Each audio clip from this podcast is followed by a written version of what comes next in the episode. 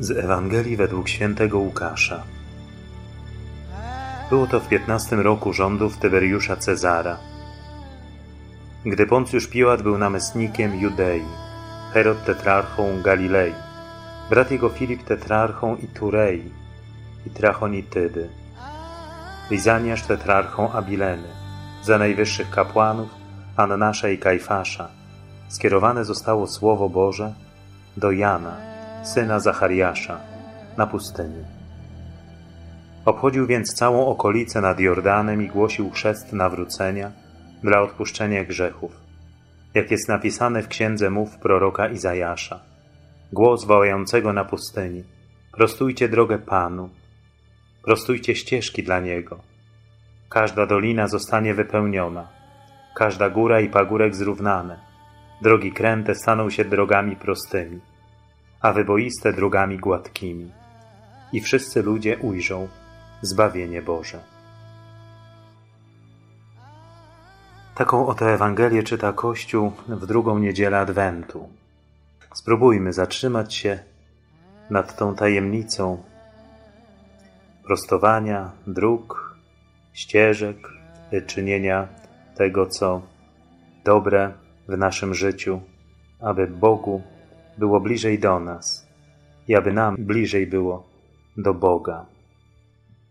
Czyż y, Adwent nie jest czasem jakiejś głębokiej refleksji, jakiejś zadumy, zatrzymania się nad sobą samym, nad własnym życiem, nad wyborami, zatrzymaniem się nad hierarchią wartości, nad uczynkami, których może brak, a których może za dużo.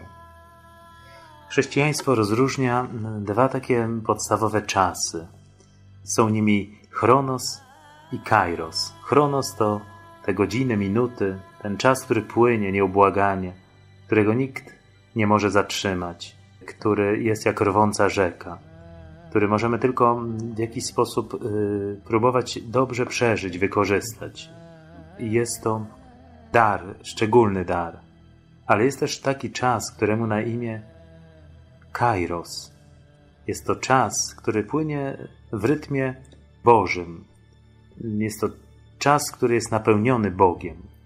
Bóg jest taką istotą, która niczego nie przegapi, niczego e, nie zgubi, nie straci, nie zaniedba, nie ominie. I, i dlatego potrzeba nam takiego wewnętrznego zjednoczenia z Bogiem, aby również na miarę naszych ludzkich możliwości starać się wykorzystać ten chronos, te minuty, godziny, miesiące i lata, wykorzystać jak najlepiej.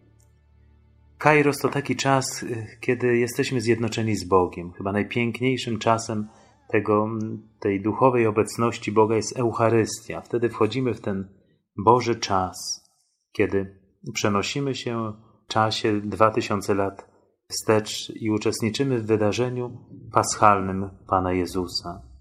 A potem modlitwa, kiedy sięgamy po różaniec, kiedy jesteśmy na adoracji, kiedy klękamy do kratek konfesjonału, to wtedy w tym chronosie jest obecny ten kairos, Boży czas.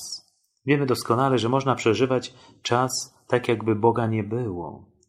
I można dużo y, się trudzić, tak jak słyszymy to w Ewangelii, że całą noc łowiliśmy i niceśmy nie łowili, choć tak bardzo się natrudziliśmy. A można y, na Boże wezwanie zarzucić sieć i wyciągnąć całą sieć ryb, aż sieci się rwą, bo czyni się coś z Panem. Dlatego y, Adwent nas zachęca w tej osobie też Jana Chrzciciela, który wychodzi na pustynię i woła: Prostujcie ścieżki dla Pana, niech pagórki będą wyrównane. Co to znaczy dla mnie?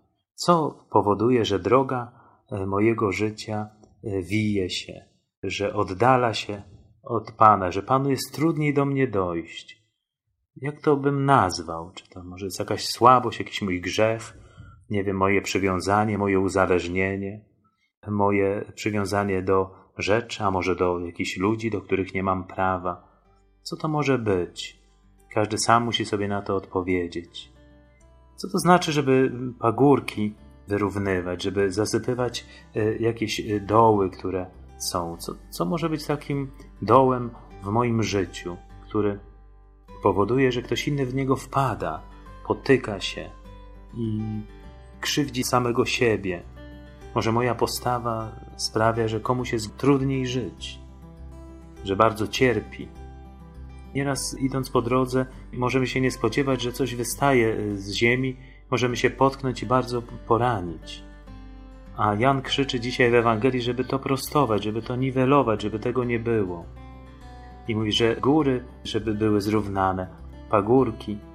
Cóż to znaczy? Góra jest symbolem błogosławieństwa, ale też może być znakiem pychy.